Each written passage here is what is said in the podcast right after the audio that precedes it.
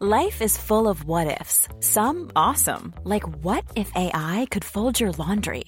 And some, well, less awesome, like what if you have unexpected medical costs?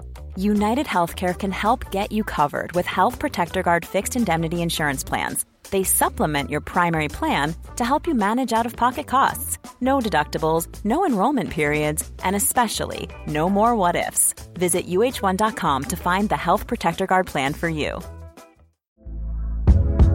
Hey there, it's Michele Norris. I'm host of a podcast called Your Mama's Kitchen. When I travel, I'm usually looking for a way to find a taste of home when I'm not at home. And one of the things I love to do when I am at home is entertain. And Airbnb allows me to do that. When I was in California recently, I rented a house that had a great kitchen. And when we were sitting around the table, we we're all thinking, we're in someone else's house. Someone could be in all of our homes as well. If you have a home, but you're not always at home, you have an Airbnb. Your home might be worth more than you think. Find out how much at airbnb.com/slash host. Jewelry isn't a gift you give just once. It's a way to remind your loved one of a beautiful moment every time they see it. Blue Nile can help you find the gift that says how you feel and says it beautifully with expert guidance and a wide assortment of jewelry of the highest quality at the best price. Go to BlueNile.com and experience the convenience of shopping Blue Nile, the original online jeweler since 1999. That's BlueNile.com to find the perfect jewelry gift for any occasion. BlueNile.com. Quality sleep is essential. That's why the Sleep Number Smart Bed is designed for your ever evolving sleep needs. Need a bed that's firmer or softer on either side? Helps you sleep at a comfortable temperature? Sleep Number Smart Beds let you individualize your comfort so you sleep better together. JD Power ranks Sleep Number number 1 in customer satisfaction with mattresses purchased in-store. And now, save 50% on the Sleep Number limited edition Smart Bed for a limited time. For JD Power 2023 award information, visit jdpower.com/awards. Only at a Sleep Number store or sleepnumber.com.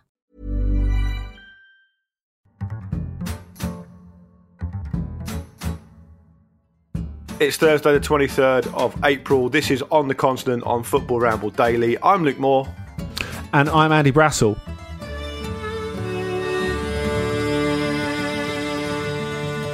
Okay, then. Welcome, Andy. Good morning. How are you? Yes, I'm well. And your good self?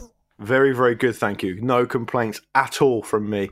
Uh, wouldn't even dream of it. Um, before we get into today's show, which will fe- uh, feature some piping hot European football chat, I want to remind everyone that if they're Patreon subscribers, they have access to even more European football content in the form of the Mailbag Show, hosted by our pal Marcus Speller and co hosted by you, Mr. Andy. Um, a chance for all you enthusiasts to ask questions of the team and have them answered. So if there's anything you want an answer to, uh, that's the place to do it. Head to patreon.com forward slash football ramble daily to get access for as little as $5 a month. There's also several other pieces of exclusive content, uh, a Discord server for you to chat with fellow Football Ramble Daily subscribers, and chances to win genuinely very good prizes as well. That's patreon.com forward slash football ramble daily. Andy, give us a quick flavour of a highlight or two of what you've been talking about on the mailbag recently. Um, well, we've had all sorts of stuff, really. Um, we were, what, were we talking about last week? We were talking about um, all the all the weeks kind of blend into one at the moment. Talk a bit, so, talk a bit about Roma, and we'll come on to them a bit later as well. Actually, yeah, we talked we talked about the uh, potential Roma takeover, uh, which we'll we'll touch on here later. Uh, we talked about the the joys or otherwise of uh, surrounding yourself as a, a regime uh, with players from your own country that are not players from the country that the league that um, is part of the league you're playing in. So um, the question was with reference to Wolves, but of course there were loads of other uh, examples from all over Europe. But yeah, you can just get involved on uh, Discord. I, I, pop up on Discord every uh, now and then for a little chat as well. Um, in fact, I'm going to go into the gaming part uh, later to see if I can get any uh, FIFA 20 tips because I keep getting panelled by my eight year old. Yeah, I get pounded by everyone on that game. Um, the the, um, the other thing you guys did actually I really enjoyed recently was um, greatest relegation uh, escapes in Europe. That was really interesting. Yeah, that was so, a terrific um, question, wasn't it? Yeah, check that out um, over at patreon.com forward slash football ramble daily. Coming up today, we'll talk to Preben Rakia, who's a marketing director at FC Midtjylland in Denmark, uh, about a drive in football story you heard on Monday here on Football Ramble Daily. Uh, Andy spoke to him uh, earlier and, and, got a bit of further context on that. Very interesting. Um, we'll also look at the latest regarding a takeover at Roma, as Andy's already said, and um, we'll hear the latest about the salary deferments at the club as well. Uh, but first, shall we dive into the current Champions League and Europa League plans uh, then? Uh, as things stand, um, here we are today on the 23rd of April. The latest idea is to play remaining fixtures in these competitions in August after the completion of domestic seasons. Uh, this is complicated, however, by authorities outside of football uh, setting the policy. For example, the Prime Minister of the Netherlands, Mark Rutte, has cancelled all public events until September, which effectively means uh, the 2019 20 Eredivisie season is done. Uh, there are no Netherlands clubs left in the two European competitions, but it shows the problem in principle. If that sort of edict is passed down in other countries, they won't be able to finish their season, and that UEFA idea is essentially toast.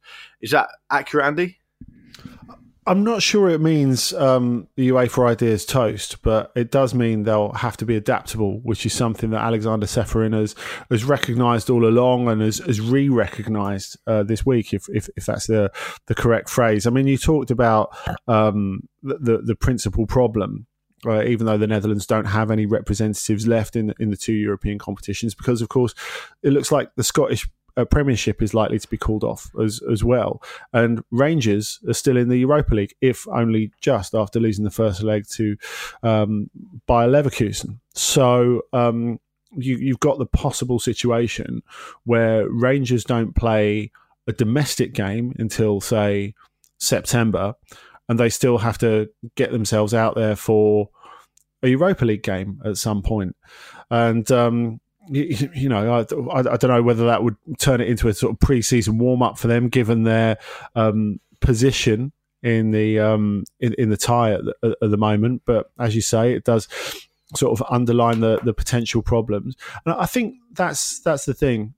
Like we've we've said it again and again on on OTC, the fact that the football authorities need to try and contingency plan for what's happening and for what is a major negative economic event. There's no getting away from that when we're talking, as we have done in previous weeks, about the future of of, of, the, clubs and, and, and the future of football on the continent. Um, but um, there's there's always going to have to be a degree of flexibility to the plans because they're all incredibly fragile. We know stuff can change, and we know that when the first one of these leagues or competitions comes back, there will be unforeseen problems that, that, that pop up. That is almost inevitable. And in a way, I think this works quite nicely for UEFA because they give the clubs support, and maybe some of those problems can get ironed out while the domestic leagues come back. So there's some best practice to to take back when they go back into the Champions League and the Europa League in August. So Andy, if, if some leagues finish at different times or or uh, are not completed in some cases but are completed in others, how will it be determined which clubs uh, represent their leagues in the UEFA competition going forward. So what I mean by that is, will it be a uniform decision across the board by UEFA who say these leagues at, at this point had these finishing positions, so that's who gets to represent you in the Champions League or the Europa League, or will there have to be a completely different solution? Luke, it looks as if um, that is what the point of this week's uh, UEFA teleconference meeting is. So, um, as we're recording later on Thursday, 23rd of April, uh, there will be a meeting between all the different national associations. And um, as we were saying, it's all quite fragile, of course. So there's no sense that there'll be definite dates given for the return of the, the Champions League and the Europa League. What it does look like doing is UEFA setting out the basis on which European places will be distributed if the leagues finish and if they can't go forward. Um, and it seems, for example, that losing cup finalists will not be admitted. It will just be done on league places. So France at the moment, for example, um, it would be rather than uh, Lyon or Saint Etienne, who you both have to assume, if the cup finals happen, the Coupe de France and the Coupe de la Ligue uh, would go on to lose to Paris Saint Germain, they would not be admitted um, to the um, to the Europa League. Um, it would it would just be the top five as stands. Now, of course, this brings up another thing when we're talking about the example of France, because there's an unequal amount of games played at the moment. So, um, like Lyon, who have qualified for European competition the last 22 years, I think, as stands, they're seventh. And if the league were to finish now, and France hopes to start again on June 17th, though there's some consternation between the league and the players' union on the terms of the resumption, so that's something to to, to watch. Um, Lyon wouldn't be in European competition, but what they would say is, um, or what I suspect they would say, is because um, Strasbourg versus Paris Saint Germain was postponed due to concern about the the, the onset of the pandemic in Alsace just before the whole league stopped, they would go back to the last completed round, and at the end of that, Lyon were fifth. So that that is the way they try to put it. Now that is something for the domestic league to sort out. It's up to the d- individual domestic leagues to sort out what the places are. But then once you've got those final places, how they will be distributed is something that would be a UEFA edict. It seems so complicated, isn't it? I mean, there's, there's, there's eh, lots of different clubs in lots of different situations. That Lyon one there, you you you, you said there, I, I, hadn't even considered that before because PSG and um, Strasbourg haven't played each other, so that round isn't complete. Um, everyone, not everyone, but a lot of clubs are going to have a little uh, problem with certain situations, aren't they? And there's going to be, I mean, would there be lobbying being involved? I mean, is it going to be done with consultation of the clubs? Because in, we know that in the UK, sorry, in England, in the Premier League, 14 clubs need to agree to something for it to go through. Is it similar roughly in other other countries? I can't tell you, Luke, how disappointed I am because I thought we'd explain that perfectly, and you get to the end and go, "Oh no, it's really complicated."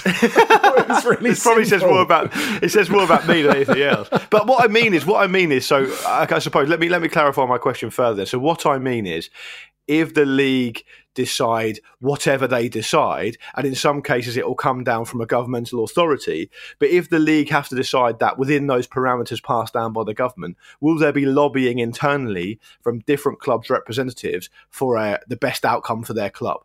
Of course there will, and there has been all along. You know, there's yeah. there's there's no doubt about that. Um, I mean, an, another thing that came up in, in in France this week, and when you're talking about complication, is that uh, two of the presidents, Jean Michel Aulas, yes, him again uh, from Lyon, and uh, Jean Pierre Rivère of, of Nice, said, well, why don't we complete the league September to December and then start the league in, in the next calendar year? So we just go to, you know, almost an old Russian model, what they used to do, play the game over the over the summer.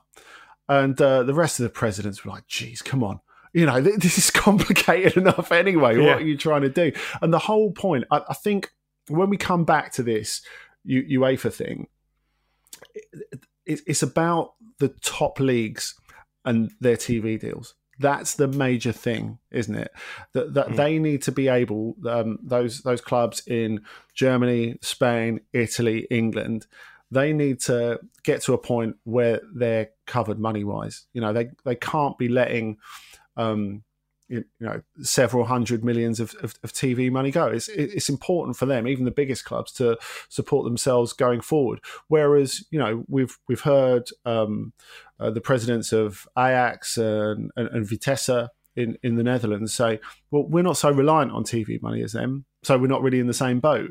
Uh, Belgium, they were covered for um, force majeure, so they're going to get most of their money. The broadcasters will get most of their money back through through insurance. So it's fine. There's not quite the same imperative to complete the season, but so many of these little things will come up, and as you say, Luke, some of them are, are things that we can see now that we're discussing now, and there'll be so many other things, not just from um, a hygiene perspective, but for example, let's go to La Liga. Let's say um, La Liga um, start on one of those dates that Javier Tebas restart um, uh, wants to restart, and um, mid June La Liga restarts. Sevilla playing at home, June, July. How is that going to work? I mean, it gets yeah. to like 50 degrees there. They're going to have to kick off at midnight or something like that. And I'm, I'm actually not joking. You know, that they will be kicking off, I reckon, like 11 p.m. or something like that. Some would say La Liga have been there before and on a Monday night.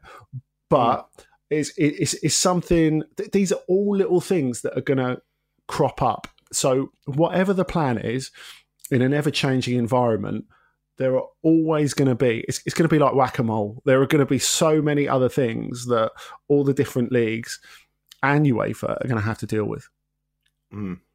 all right well, one country that could be the first to restart is Germany. Dates are to be confirmed, but it's looking like it could be next month, perhaps as early as May 9th, although there's a meeting on Thursday about it, and a more likely start date is either the 16th or the 23rd of May. It'll be behind closed doors, obviously, and there will be a health and safety task force that's been set up uh, your mate's dad will hate that, by the way. Health and safety, Helena Hancock, um, to ensure that strict behaviours are followed, particularly when it comes to away teams staying in hotels. Uh, Kicker in Germany covered this, and there were some amazing instructions. Everything from not pressing the lift button with your finger to banning players from any sort of hotel buffet. Uh, there's also advice on minimal staffing and lots of services you'd expect from a hotel just simply won't be available. There was an interesting story on the BBC website about it this morning about how they'll actually go about bringing bringing it back uh, logistically. And as you'd expect, testing is front and centre. And that is well worth a read if you get a chance. Um, Germany, who haven't been hit as hard by this virus as other places in Europe, Andy, looking like they may be the first to come back. And it could well be that all the eyes of the football supporting world are going to be on Germany um, maybe around this time next month. Yes, it does. And um, it, it, sounds like one heck of an away trip, doesn't it? With just yeah. all that, that that stuff around uh, hotel in, in instructions. I mean, one one of the other ones was that there was um, a defined optimal temperature for players' and humidity. Rooms. Yeah, that, that's yeah. that's that's that's right. It had to be between fifty and sixty percent humidity, and and no more. I mean, all the other stuff like you know they're not allowed to go to the bar what the hell would they be doing going to the yeah. bar on an away yeah. trip anyway? I, I, think you'd have the hump, wouldn't you? It's not the 1970s anymore. Mm. Um, but I, th- I, think in, in terms of plans, even advanced plans being fragile, um, this story that you're talking about on the BBC website, which has been taken from um, story that broke late last night in the German media, um, it's a sort of leaked plan about how um, match days themselves would would unroll. So it's like the next part of the plan, and you know the, the stuff in terms of uh, the, the major thing that's been focused on is if a player tested positive, you wouldn't necessarily quarantine the whole group you just test them. And it's not that specific about the point where you actually would test them. Like you wouldn't test them on the way into the stadium.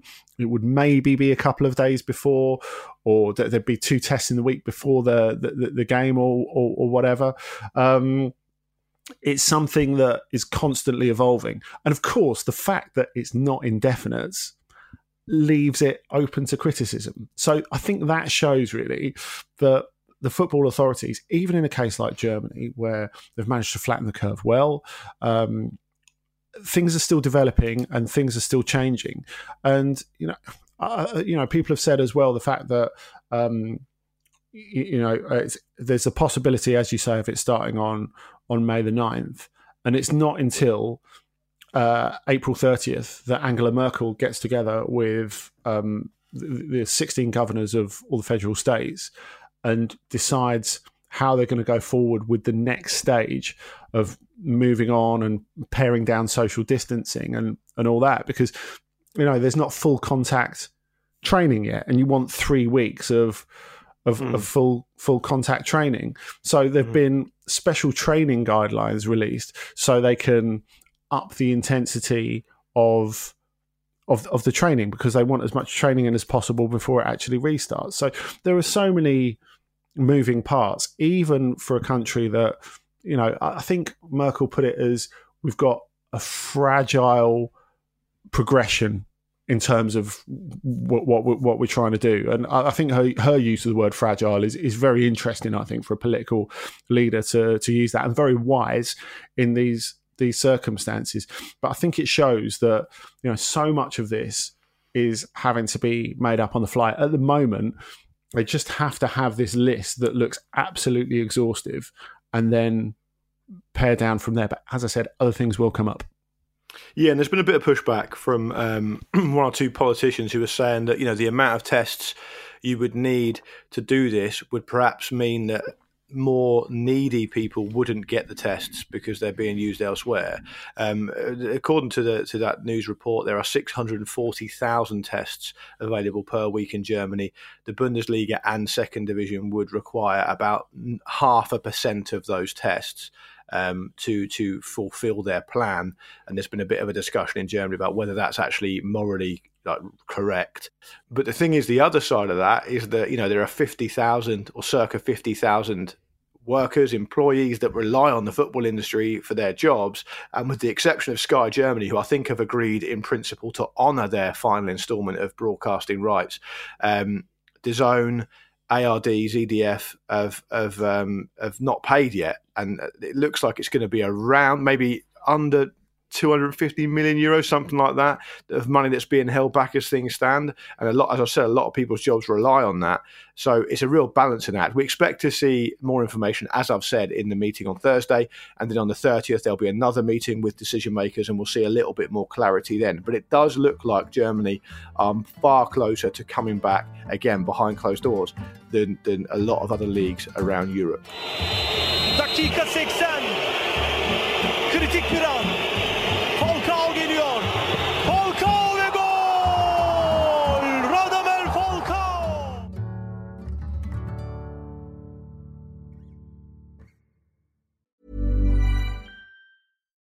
Here's a cool fact a crocodile can't stick out its tongue. Another cool fact you can get short term health insurance for a month or just under a year in some states. United Healthcare short term insurance plans are designed for people who are between jobs, coming off their parents' plan, or turning a side hustle into a full time gig. Underwritten by Golden Rule Insurance Company, they offer flexible, budget friendly coverage with access to a nationwide network of doctors and hospitals. Get more cool facts about United Healthcare short term plans at uh1.com. When you're ready to pop the question, the last thing you want to do is second guess the ring. At Bluenile.com, you can design a one of a kind ring with the ease and convenience of shopping online. Choose your diamond and setting. When you find the one, you'll get it delivered right to your door. Go to Bluenile.com and use promo code LISTEN to get $50 off your purchase of $500 or more. That's code LISTEN at Bluenile.com for $50 off your purchase. Bluenile.com code LISTEN. Quality sleep is essential. That's why the Sleep Number Smart Bed is designed for your ever evolving sleep needs. Need a bed that's firmer or softer on either side? Helps you sleep at a comfortable temperature? Sleep Number Smart Beds let you individualize your comfort so you sleep better together. JD Power ranks Sleep Number number 1 in customer satisfaction with mattresses purchased in-store. And now, save 50% on the Sleep Number limited edition Smart Bed for a limited time. For JD Power 2023 award information, visit jdpower.com/awards. Only at a Sleep Number store or sleepnumber.com.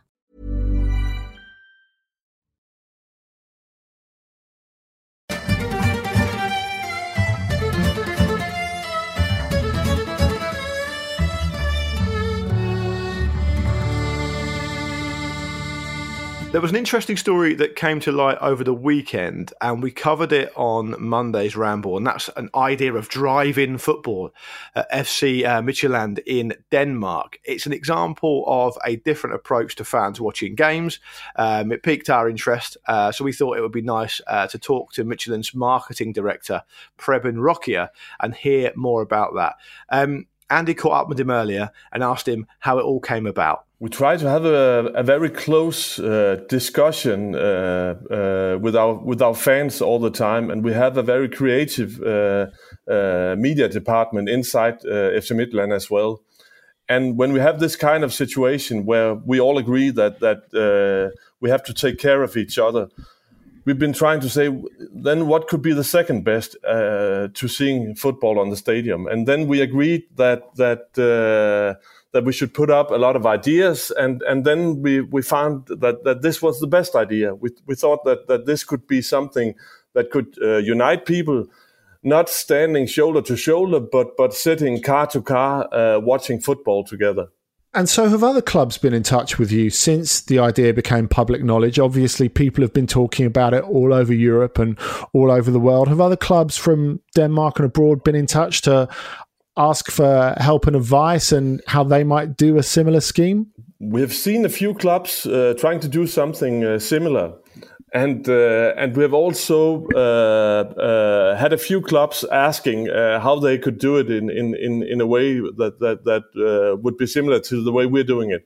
But the most funny thing I think was that we had a, a baseball team from Washington in the U.S. asking uh, a lot of different details about how could they use how could they do the drive-in thing at, at their place.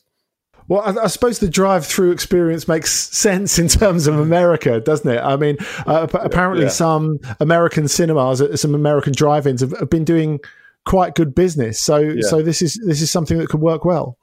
Yeah, uh, uh we, as, as I said, we, have been talking to some clubs, but but the, the crazy thing has been that, that we thought that this was a good idea in our region, perhaps in our country but but we're discussing this all over the world. Uh, tomorrow, I'm going to be in in a morning show in uh, in Japan. The day after that, it's an evening show in Australia. Uh, I'm talking to you. I'm talking to yeah. I've been uh, in, interviewed to a Polish uh, TV station. It's it's it's really gone crazy. So Midtjylland in its current form is, is is quite a new club. In terms of creating an idea about this, I mean, you talked about the closeness to the fans and taking the fans' ideas on board. Is is the fact that you've got quite a new infrastructure something that makes this easier to roll out as well? You could say so. We have a we have a quite young club, and we are in an area of, of Denmark where where nothing really is given. We have no water, we have no mountains, we have no we are not that many people so everybody is, mm. is, is kind of sticking together. And and when you come to the, with this kind of idea to to the local authorities and to the police and to everybody else in the region it's not a, a question of of getting a permission. It's a question of uh, how are we going to solve this together? So so so so suddenly it's also uh, a task for the police and and t- a task for the local co- council. And we're all working together. And and and this is really tremendous in in in uh, in this kind of, in, in this part of Denmark so, what has been the sort of prep that you've had to do for it, Preben? What What are the practical steps that you have to take to make this from a great story to something that actually happens and is a great experience for the supporters? First of all, we're, we're mounting up a, a 46 square meter screen in, in front of the stadium. And we are mounting up an even larger screen, 52 square meters at the back of the stadium. Then we're having around 700 cars in, in the front and around 1500s in the back, meaning 2200 cars in all. We have the possibility around the stadium to build it up to 12,500 cars. So we have a very special uh, facility here. Wow. And then we'll be transmitting the, the game, of course, on the screen as it is played. And the sound, uh, when you go into the stadium, we have uh, registered a, a, special frequency. And then it, when you're tuning into this, you will do uh, you can do that in your car radio and then you will hear the commenta- uh, the commentators uh, talking about the match in your car. What we also is doing is that we're putting up uh, uh, microphones and cameras in the in the big screen uh, cameras. Oh sorry in the big screens. So then we're transmitting what's happening on the parking lot inside the stadium so the players and the staff inside the stadium will be able to see and hear what's happening outside the stadium. So that's that's that's a special part of it. And then as when we're fi- when we're finished uh, talking here, I have a meeting with our special uh, our different fan uh, uh, fan sectors in order to to uh, to find out what can we do. Can we make make something special out of the horns? Do we make carnival uh, about how you decorate your your car into a FC Midtjylland car? And and so on and so forth. So so we really try to make this an, an event that that people will say, okay, it was a big news when it came out, but it's it's it's even bigger when we see it.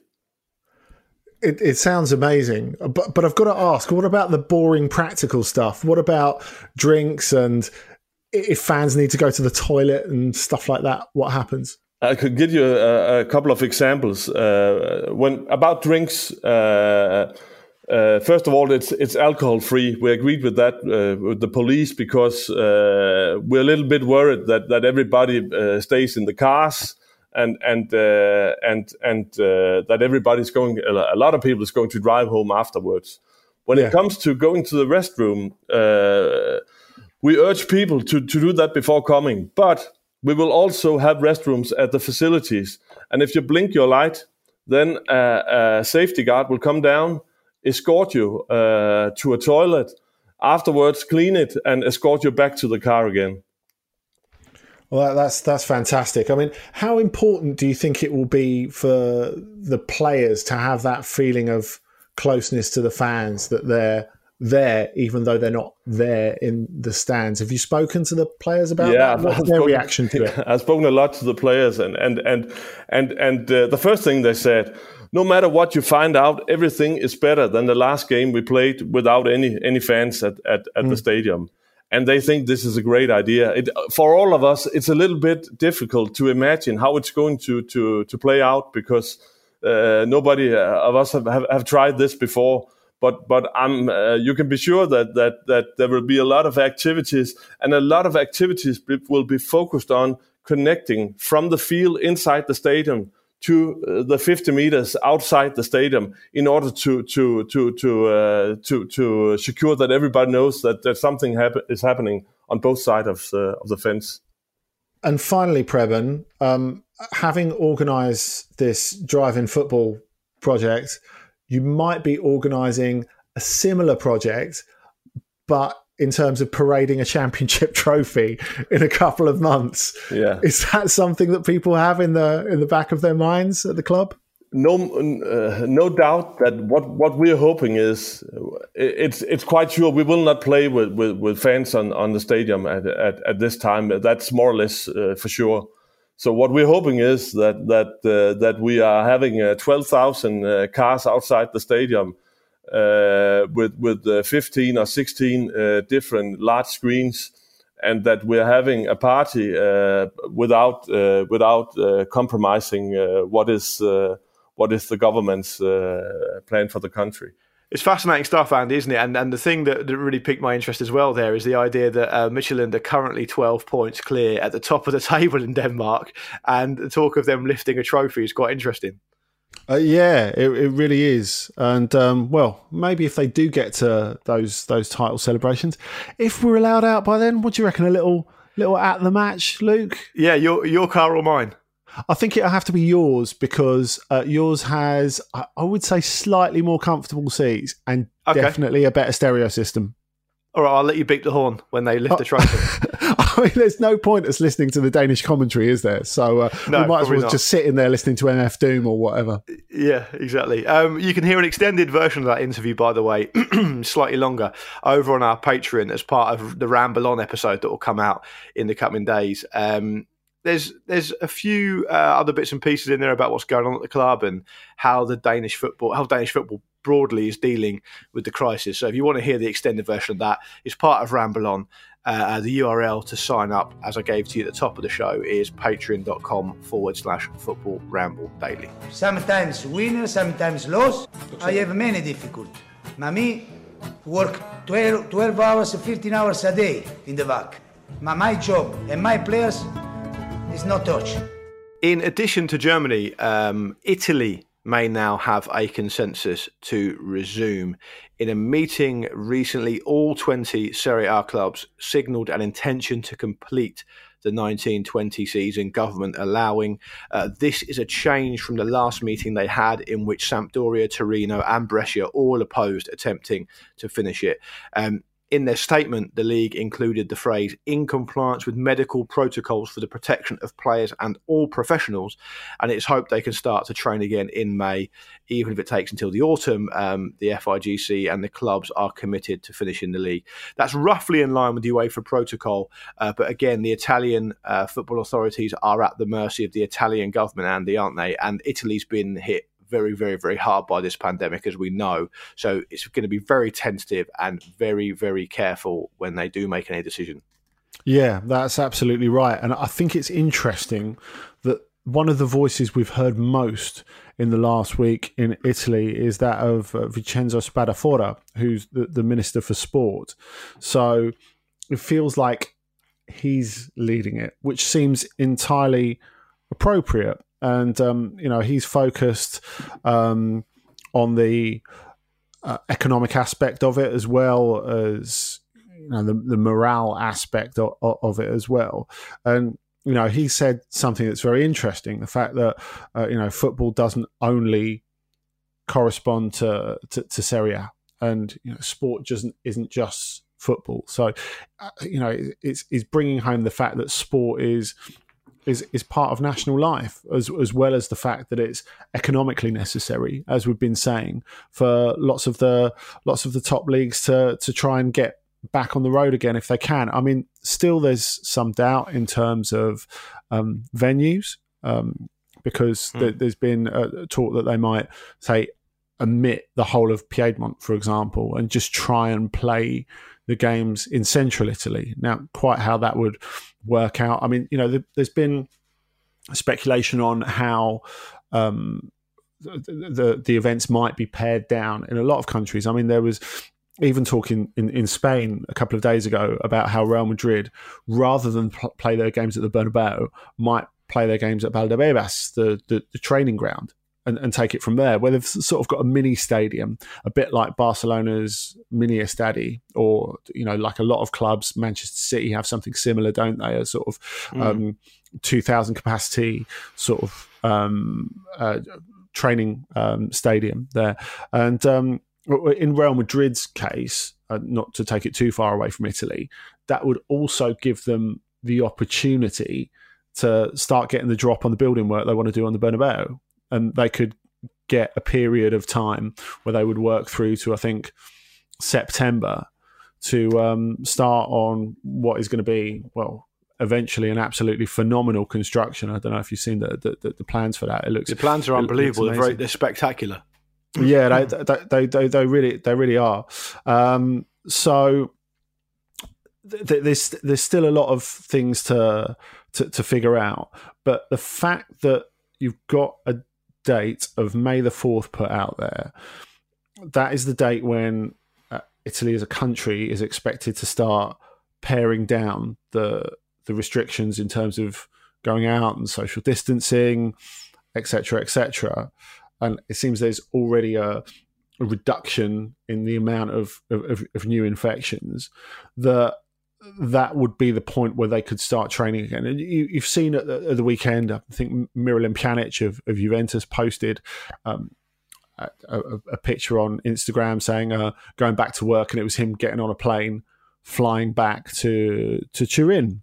So, you know, the players are, are ready for this, and I think the main thing is what you said at the top There is absolutely right to point out the fact that at last there seems a consensus, there seems a desire to finish that there wasn't before.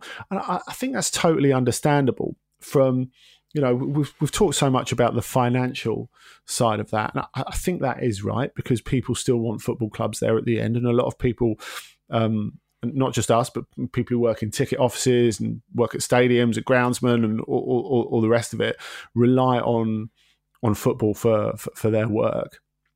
But with Italy, I think so much of it has, has been, if you go back, I reckon even like two to three weeks, there's just not an appetite for football to come back. And you look at um, groups of ultras saying, why would we you know, people are dying. Why can? Mm.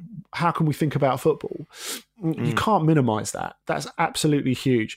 And I think when you um, look at, say, that we were talking about the Netherlands before, the reaction in the in, in the Netherlands, there has never been any will amongst the players or the clubs for the season to continue.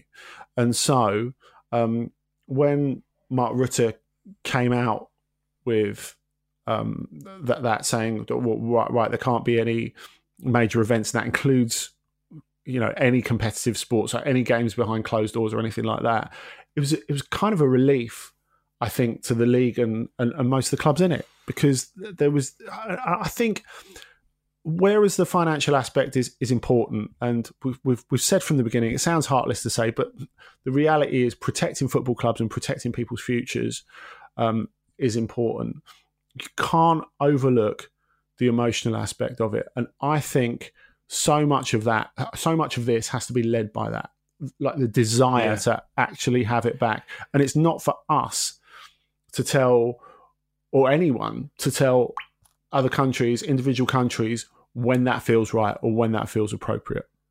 Yeah, that's absolutely right. It's, it's got to come from them themselves, particularly in someone like Italy. It's been hit so hard. It's a very difficult balancing act, isn't it? Just as a broadcaster, let alone as a decision maker, where you think yeah. that look, let's be absolutely clear.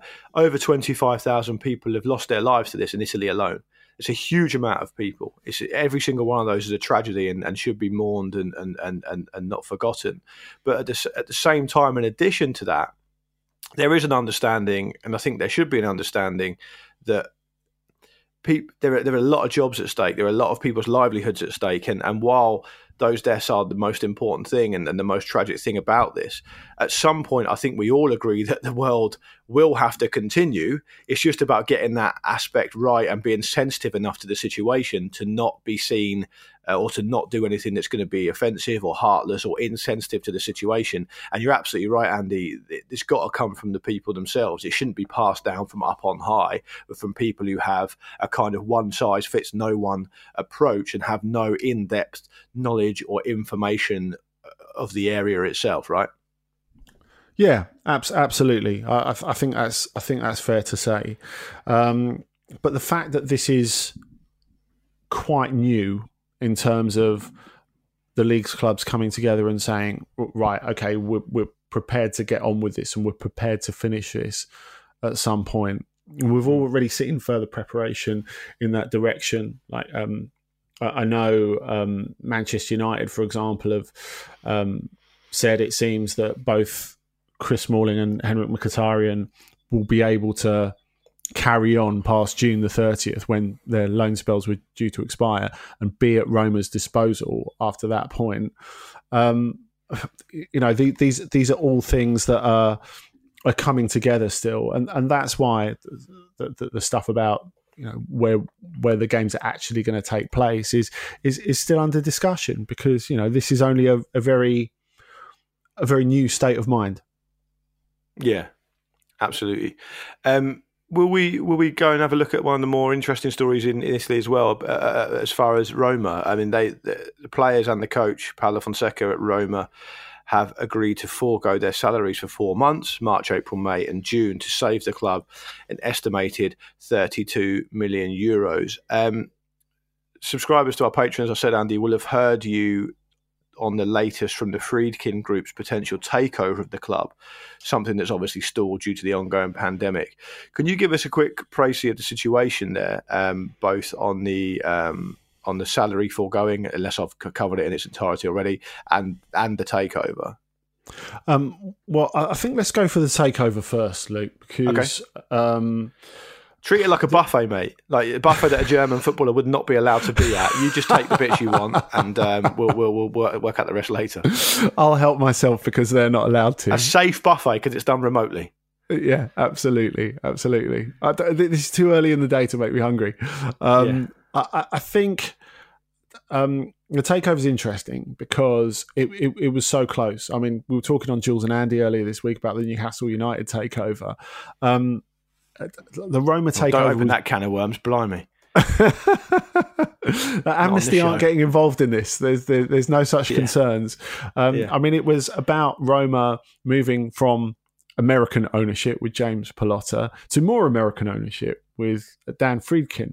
So um, uh, we, we were further along the line than say Newcastle uh, are, are, at the moment, even if it seems just a case of the fit and proper persons test for for for, for them, um, because everything's agreed. Um, the Friedkin Group and representatives were going over to Rome um, to sign off on, on, on the deal, and then Serie A stopped, and so the Friedkins said, "Well, you know what, we we let, us just stay, say stop for the moment.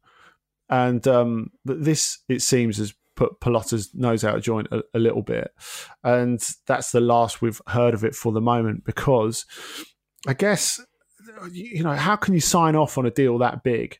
when you've got this amount of un- uncertainty, and especially mm. Roma, whose finances have been very up and down um, in in recent years.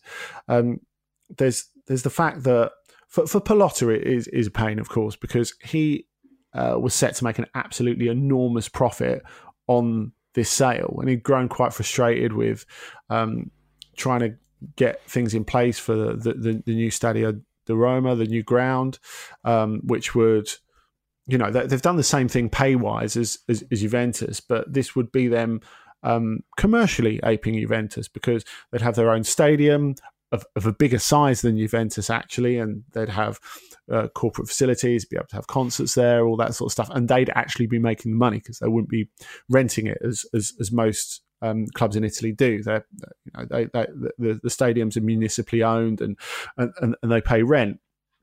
So um, that that would have been it, uh, and, and still, I think eventually will be a huge fillip for Roma. But there's a feeling that Pallotta had grown quite tired of this. I mean, it was meant to actually open in 2016, and yeah, you know that, that they haven't they haven't even signed it off yet.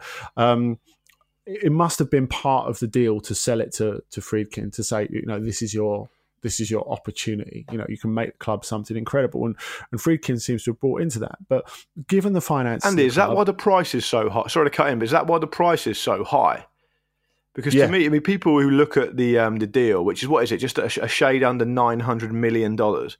Yeah, um, it's a to me, I was astonished to see how high that price was for, for a club in, in Serie A. Um, but perhaps on my, my my opinion is just completely out of date on that. To me, it felt like it seemed like a very high price. But would the stadium kind of go some way towards explaining that? Yeah, absolutely. Um, okay. Because y- you look at the commercial potential, I think for for Roma. That's that's what it would have been been sold on. Um, but not knowing how much debt this crisis is going to create.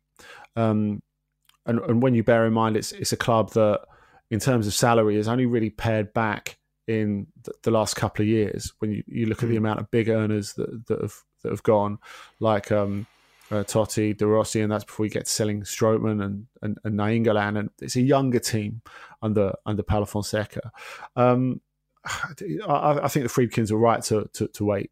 Um, if we look at the the pay itself, it's quite interesting to see um, Roma come out actually this this week and um, uh, give give give this statement and saying, um, uh, we, you know, Edin Dzeko's our captain, and we're definitely not going to sell him, despite the speculation that he might move on this this summer. I mean, he's he's 34 now. He nearly went to Inter um, uh, a couple of years ago, and um, Chelsea as well. yeah, yeah, that's right. Sorry, into last year it was it was, it was Chelsea yeah. before that, wasn't it? And um, yeah, I think it's very important for them to come out and say this at the moment because not only have all those senior players moved on, and that is why Dzeko is the captain, and of course Alessandro Florenzi, who went off on loan to uh, Valencia. Um, in, in in the last transfer window, and Valencia have an option to complete on that deal, although that's one of myriad deals that's threatened by the whole situation at, at, at the moment. For them to hold on to someone who's experienced, bankable, recognizable, consistent, and all of those things are important. But I think it's particularly important at the moment because the push to do what Juventus have done and go without pay for those four months, not take a pay cut, go without pay for those four months. And yes, if it resumes, they're eligible to get some of it back and all the rest of it. And to pay the workers at the club their full salary, the, the, the people who we were saying before who work in the offices at the club and um, the ground staff and all those those sort of people. Um, has been a leader of this. Him and Paulo Fonseca, who's taken to life in, in Rome very well, and he talked about it in the Portuguese media recently, how much he loves it. Um, Roma were very, very keen to stress how much Dzeko led the players and how much Dzeko got everyone on board with that. So the idea that he would leave after that just does seem a bit ridiculous. Will they move on from him on the pitch at some point? Yeah, I would have thought so because you know he's mm. he's getting on a bit. He's got a lot of miles on the clock, although he's been very good this season. I, I, I might add. Um, but but what he represents for Roma in terms of a figurehead as they're trying to move into this new era under Paulo Fonseca is very important, and people are, are full of praise for what he's done in this particular situation, where the whole squad have have, have done a good thing, really, for for the benefit of the club as a whole. Mm, interesting times at Roma. Um, we'll watch that with interest. I mean, Andy, I wouldn't mind finishing off this week if you don't mind um, with a bit of chat about Monaco, who've had a uh, kind of up and down last couple of years after a bit of success over in, in, in France. They've been through five or six coaches in the last season and two thirds or whatever it is. Although under Robert Moreno, they find themselves a little bit more resurgent. Um, they were, I think, mid table at the time football stopped, but they were on the march, weren't they? Um, but unfortunately, it looks like they've fallen into difficult times with re money. Uh, they want to go beyond statutory wage cuts, and they've even gone as far as to ask the royal family for help. Can you give me, chiefly, but also, of course, our listeners, uh, the skinny on what's happening over in Monaco? Um, they've they've got an issue because, of course, um, they've they've been wage cuts already of about uh, twenty five percent. Now, we have to say a lot of clubs in France are having trouble agreeing wage cuts across the board, and you know this is something that in a lot of European countries, yeah, it looks uh, like most places that's happening really. Yeah, and you know a, a, lot of a lot of footballers have been criticised for this because the public perception, or a large part of the public's perception, which I can fully understand, is you get a load of money, can't you just give it up? But it's it's not about that. I, I, think for the majority of footballers, and it's it's about doing the right thing versus being seen to do the right thing. Because being seen to do the right thing, the obvious thing is just saying, "Yeah, all right then," and then there you go. But as a player, and in an era where players take more and more responsibility for their legacy and their social impact, you want to know where the money's going. And you want to know, um, as in, in terms of English Premier League players, for example, if I um, am not paying as much tax, will that affect the emergency authorities? You, you want to know all that stuff, and, and and that's that's that's fair enough. The situation at Monaco is slightly different because.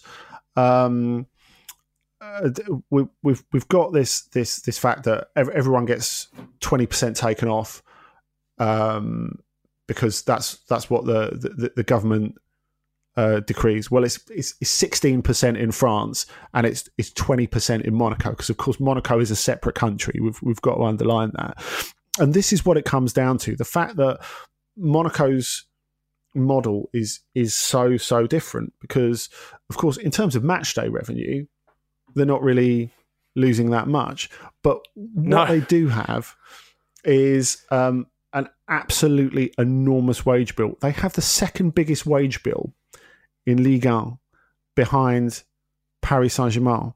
They spent nearly 200 million euros on players last summer, which I think might surprise people because people still think of that 2017 team with um, Mbappe and Bakayoko and Bernardo Silva being completely dismantled. They spent a lot and it's not worked out. You know, we talked mm. about um, who wouldn't get into Europe um, if Ligue 1 were to, to finish right now. Well, they wouldn't get into Europe. And they still face a battle to get into Europe. Were they mm. to come back and continue playing, as is as is the hope for for Ligue 1.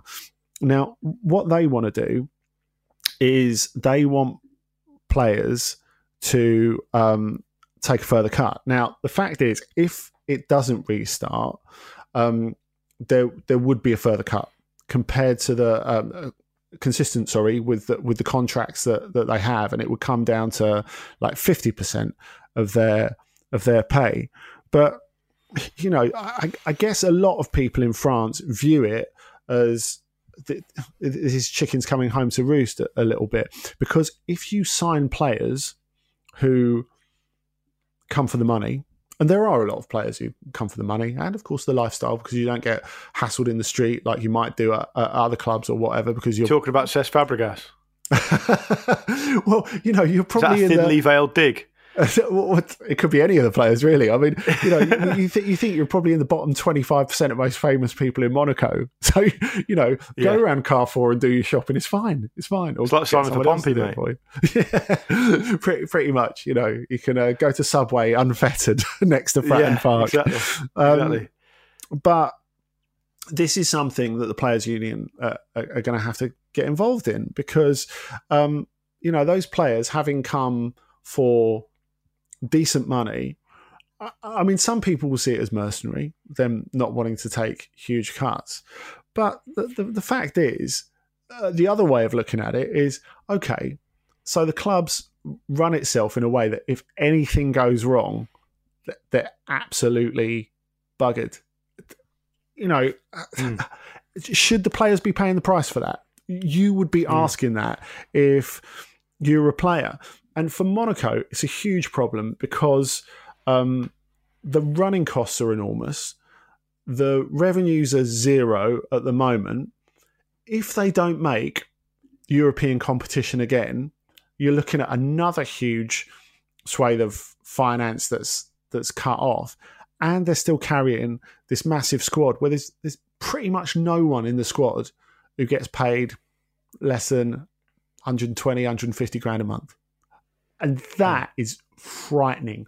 In this sort of circumstance when you think of their lower ability than, well, I, I suppose you've got to compare upwards, have you, to, to, to, to Paris Saint Germain, even if they're not quite at that level, because the level of revenue compared to the level of outgoing in terms of salaries, you know, it's, it's, it's not even it's not even comparable. So they've got a huge problem there. And at the moment, the players aren't prepared to to give any more. And whereas for clubs like Marseille, who've had their financial difficulties, we know that. Um, for Lyon, who are, are the direct competitors of of Monaco, th- that's a problem for them. There's no doubt about it. But for Monaco, they need to be given this issue that the, the, the hurry up. And at the moment, the players aren't budging at all, which is a huge problem for them. Mm. It's, it's, a, it's such a difficult situation for for every different club for different reasons. It's a really, really um, febrile time for football, isn't it? And all these different stories are, are really interesting because you you see almost. You know, there's 150 different clubs affected, and there's more than that. But for an example, there, there appears to be 150 different ways that of dealing with it, or, or how those problems manifest themselves. I mean, a bit morbid to say, but it's it's a fascinating situation, and um, we'll do our best to keep people across it on on the continent. But I think that's about um, all the time we've got for this week. Uh, Andy, thank you very much for your company and your insight as always. Thank you, and thank you, Ramblers. And to hear more from that interview with the marketing director of FC Midtjylland, then do go to our Patreon. It'll be part of the Ramble On episode this week. It's patreon.com forward slash football ramble daily. Loads of other stuff on there as well, as I keep saying. Um, we'll be back tomorrow with Marcus, Jim, Pete, and I for the preview show. The Blizzard Greatest Games series will return on Saturday as usual, and you might even see or hear an episode of At the Match in your uh, podcast feed on Sunday, as well as a little bonus episode reminding you what it was like with Andy Brassell to go to football matches. It'll be bittersweet, but it does uh, it does warm the cockles to hear the sound of that crowd again. So do check that out as well. Thank you for your support through this difficult time. He's been Andy Brassell. I've been Luke Moore. We're back tomorrow. That was on the continent. Thank you very much, and see you soon.